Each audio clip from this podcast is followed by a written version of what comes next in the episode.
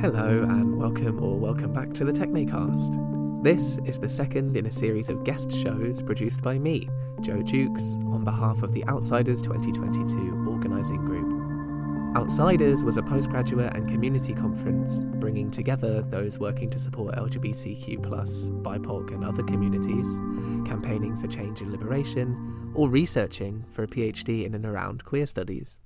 In the previous episode, I spoke with Laura Bullersbach and Rebecca Malore, assistant curators at the Science Museum, who shared how they, as queer archive workers, see things queerly in museum collections. In this episode, which is also taken from our panel on vision, perception, and outsiders, James Chantry makes art as a form of queer reproduction and gets stuck in, sometimes literally, the queer Lincolnshire fenlands. Their piece connects long gone countryside pasts with present day liminal spaces and dives headfirst into the experimental work of queer gestation.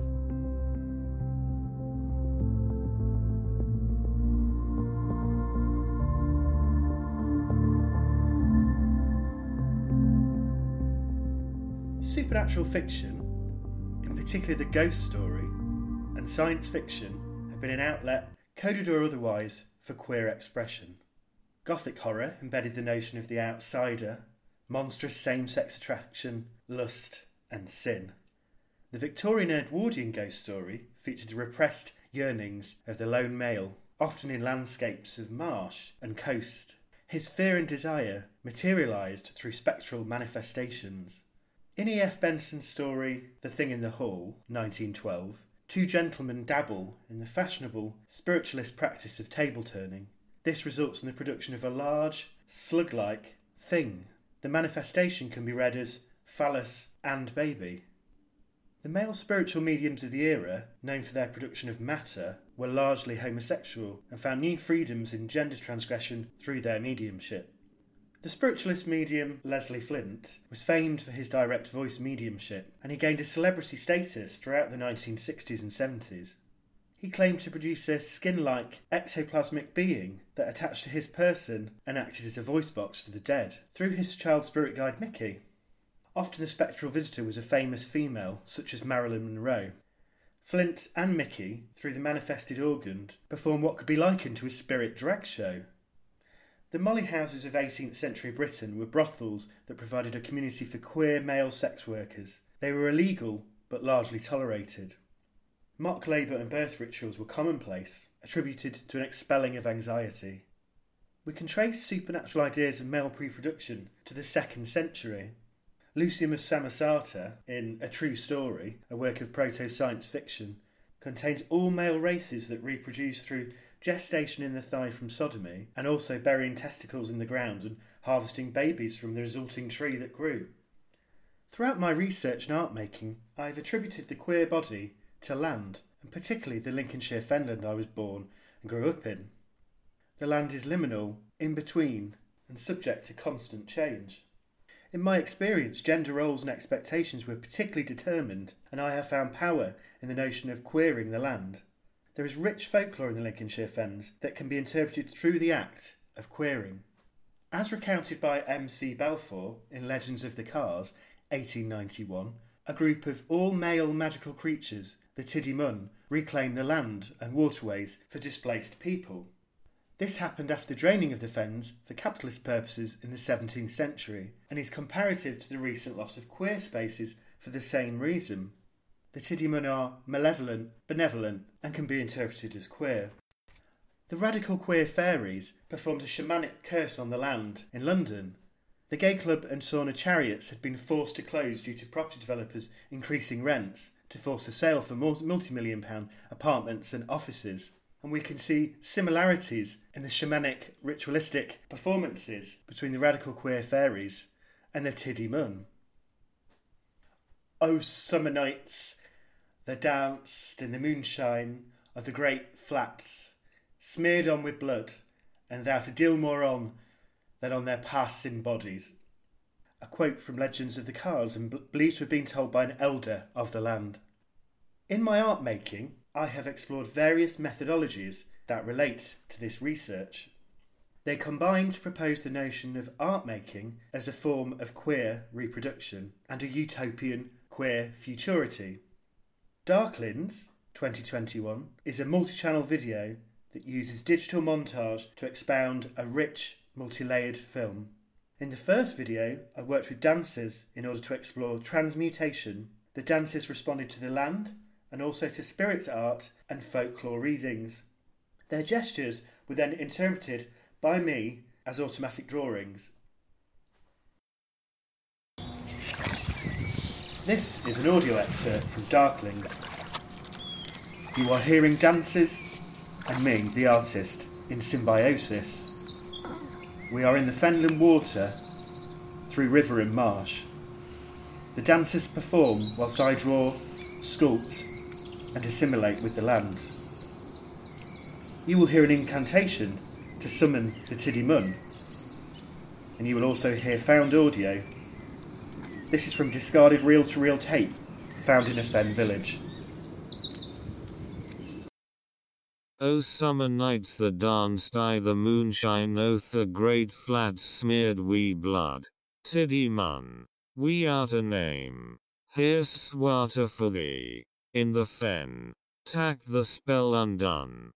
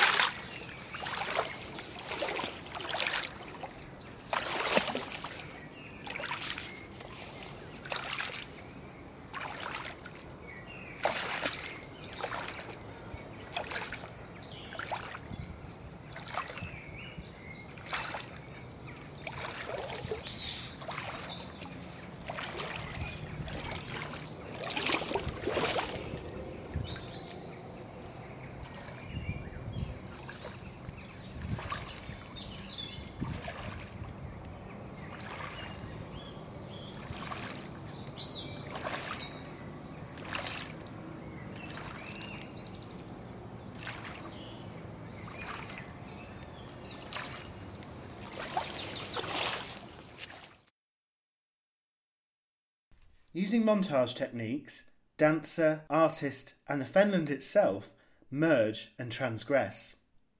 To quote Julia Kristeva, the philosopher from Powers of Horror 1980, I am in the process of becoming another at the expense of my own death. During that course, in which I become, I give birth to myself without either wanting or being able to become integrated in order to answer to it it reacts, it abreacts, it abjects. And Julia Kristeva's feminist writings have become integral to this form of art making. Using Fenland flour and cooking paraphernalia that belonged to my grandmother and great grandmother, I produced dough sculptures. Actually working in the marsh and using the fen water, I produced and birthed offspring like sculptures.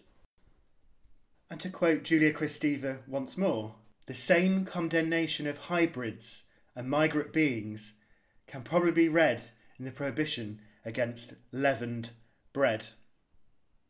In this production and using dough and bread, I've explored the idea that the boundaries of the body become abject. Anything that comes out of the body is seen as abject and transgressive. The act of making in the land became a powerful and defiant act. Wearing furs belonging to my great grandmother, a 20 foot pink cape made from discarded plastic flew high behind me in the marsh wind. What was once a cruising ground is now populated by dog walkers and holiday makers. Their bemused faces, pretending not to look as I pull the dough babies from beneath my skirts and nurse them. Glitter shimmering in my beard. And to end with a quote from Jose Esteban Munoz, the late theorist Queerness is that thing that lets us feel that this world is not enough.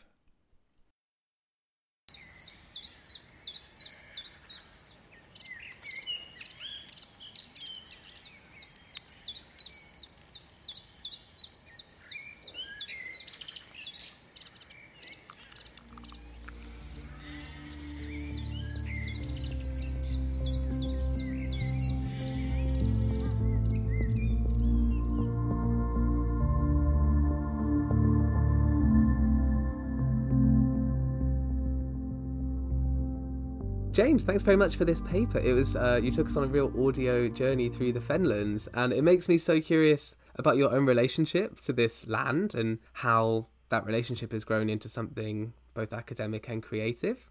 Sense of place and atmosphere was was a really important thing when I was growing up. So living in a in a place that's pancake flat is liminal, constantly subject to change, being such a almost like a, a, barren landscape. You can you can walk into the fens some days and never see a human being, kind of all, all day. And also the historical aspects of Fenland, so abandoned radar stations from the war, which would obviously be kind of hangouts for people that felt like they're on the outside, particularly to huge radar dishes that formed to the ground, kind of near the town I grew up in, where people would kind of congregate who felt who felt different. Um, lots of different aspects, and then and then obviously having a connection to the the folklore as well and stories. So when I began my PhD, the focus was particularly on literature, and it has actually shifted. So I was very interested in M.R. James and E.F. Benson and how their portrayal of the East Anglian coast had a very charged, queer coded messages th- throughout them and an exploration of the land in a sense how that related to uh, lone people and lone males in particular, and they were they were particularly charged. The manifestations as well that are in this East Anglian coastline it made particularly think about a BBC adaptation of "A Whistle and I'll Come to You," in 1968 and the way that's shot and the way the kind of the coastline and that east anglian landscape is shot is particularly interesting in its reflection uh, portrayal of um, loneliness and desire and closeted queerness as well. Drawing all of those things together the fens kind of became really integral to what I was researching. I did actually shift into it being having a biographical aspect to it. It didn't at the beginning at all, my research. But as I as, as I researched and kind of traversed through these stories, much was revealed, and I found stories about male witches that were arrested on beaches in East Anglia. They were accused of summoning spirits to find buried treasure when you read kind of the arrest reports, and they're often often intermingled with arrest reports for, for sodomy and things like that. I'm talking about 14th, 15th century. There seems to be many instances throughout history in the Fenland and East Anglian coastline of hidden queer histories.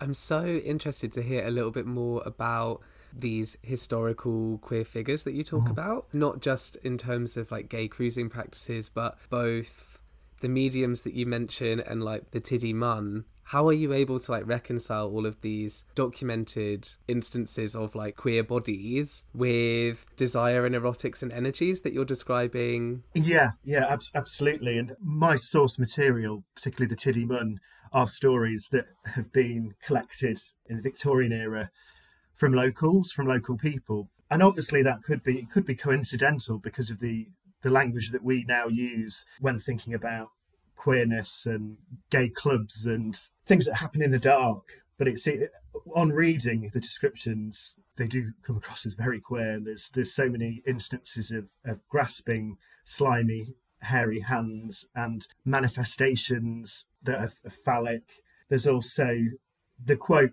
that, that you will have heard heard earlier, talking about naked bodies passing over each other and uh, and dancing in the moonlight.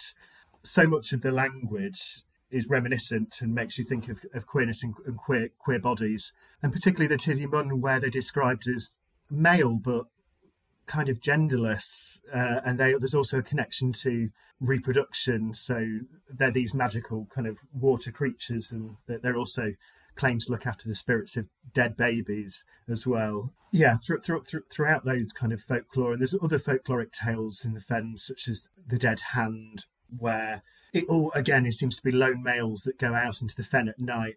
Um, it's like a, a, warning of danger, and then they're they're grasped by these slimy and hairy hands, and then and then kind of see that in literature. So in M.R. James stories and E.F. Benson stories, men will come together and lone males and do something kind of risky, and then these manifestations that do have like a sensuality to them, you know, happen happen in a supernatural way.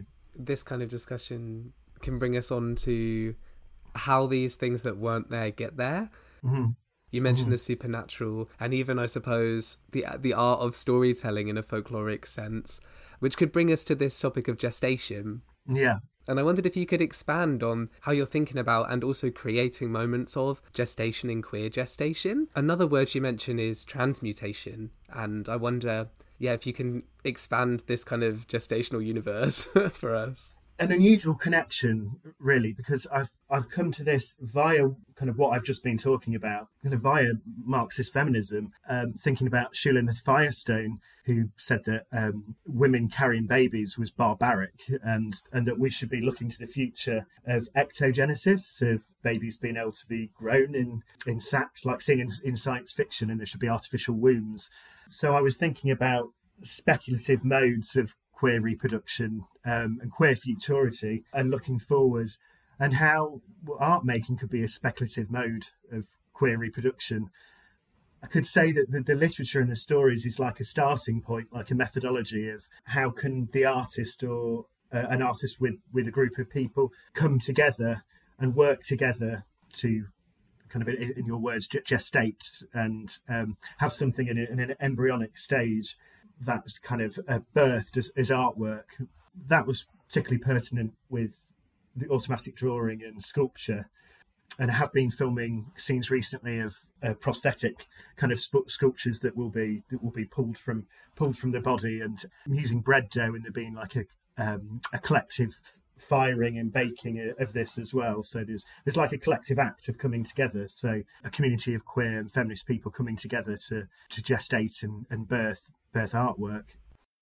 Also, you're drawing on these kind of local, sometimes forgotten or liminal moments where people come together, you know, to cruise or to do any number of other things. Yeah. I'm wondering whether you have any insight on these moments of coming together and whether they can be brought about, predicted, or whether they are kind of always best when they're spontaneous.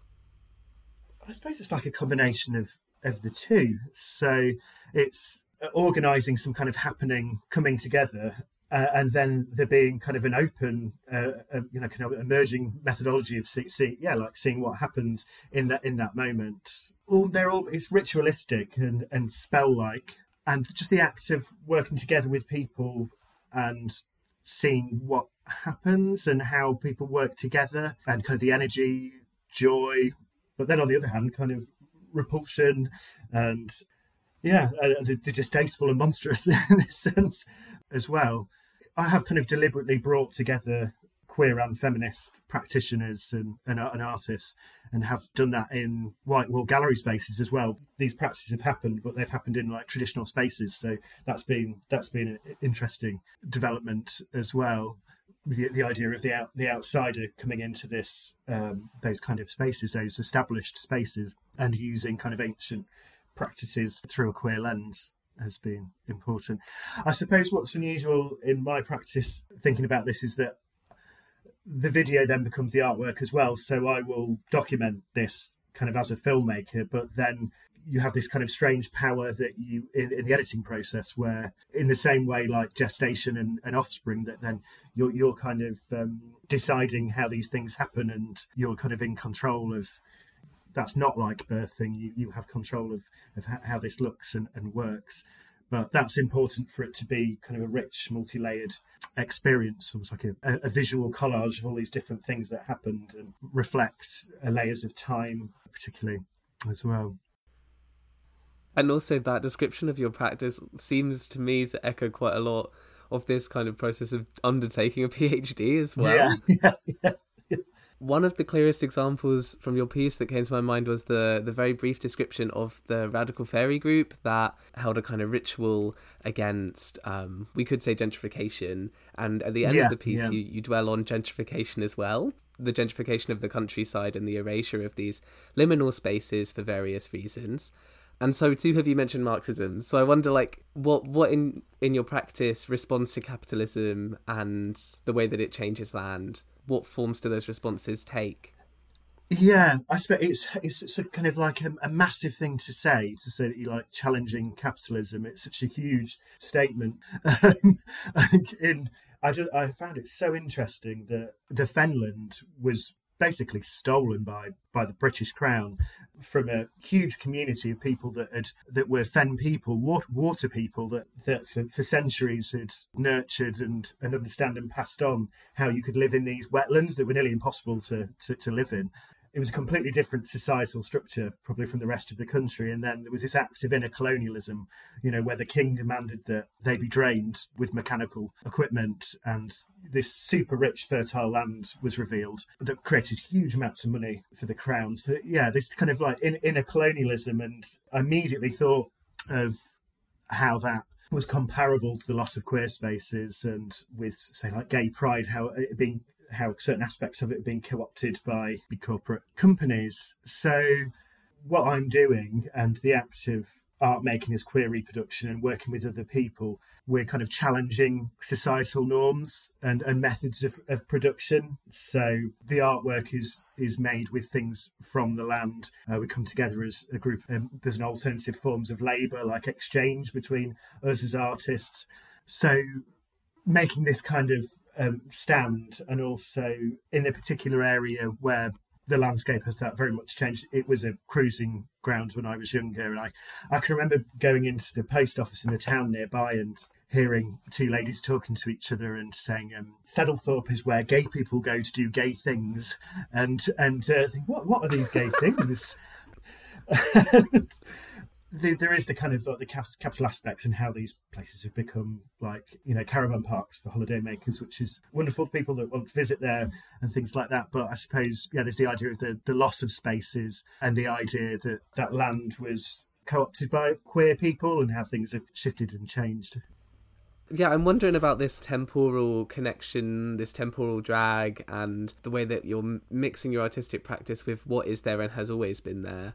Yeah, yeah. And do, do you, do you dwell on this kind of temporality of a connection to the past, birthing of the future, and then this like kind of present day speculation? I can imagine it could be very disorientating. I have like a, a real affection for like what might have happened in the past. A kind of imagining, kind of being like a mad magpie and kind of harvesting scraps of kind of heritage, like hidden heritage, and then bringing that together and reimagining what that might have been, and then having like like I say, like having an affection to these characters that we can can find uh, of evidence about, and feeling feeling as though you're in some kind of continuum, and that the, this kind of proposed perhaps hidden queer heritage then relates to ourselves and what's happening now, yeah, and what might be in the future. So again, becomes like a ritualistic practice Is all practice or all artistic practice ritualistic in that sense? Yeah, that's yeah, perhaps so. As artists, artist as magician or, or, or, scientist or or spellmaker, there's so there's so many connections to to that act of, of making and doing. Yeah, yeah, absolutely.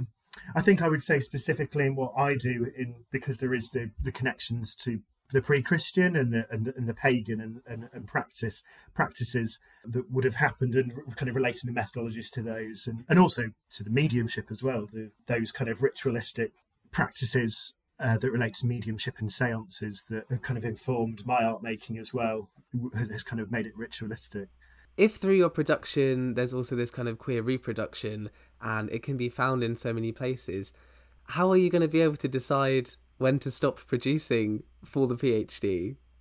Yeah, it's been been very very difficult because there are so many kind of interesting threads. There's so many kind of threads to pull together in the research that I'm making and discovering such kind of rich material to to, to follow and and use I'm still following those now in my in my third year, and we'll be working in the summer in, in another project of taking over a piece of land with a group of artists and uh, living together for a few days and uh, producing artwork of our own, but together.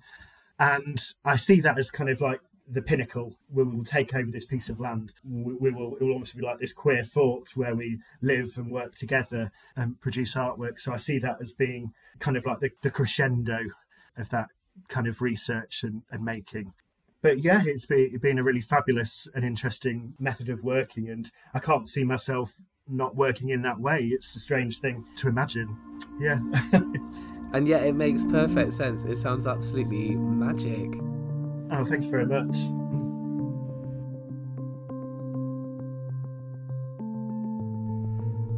James Chantry is an artist and PhD researcher at De Montfort University, Leicester, in fine art by practice.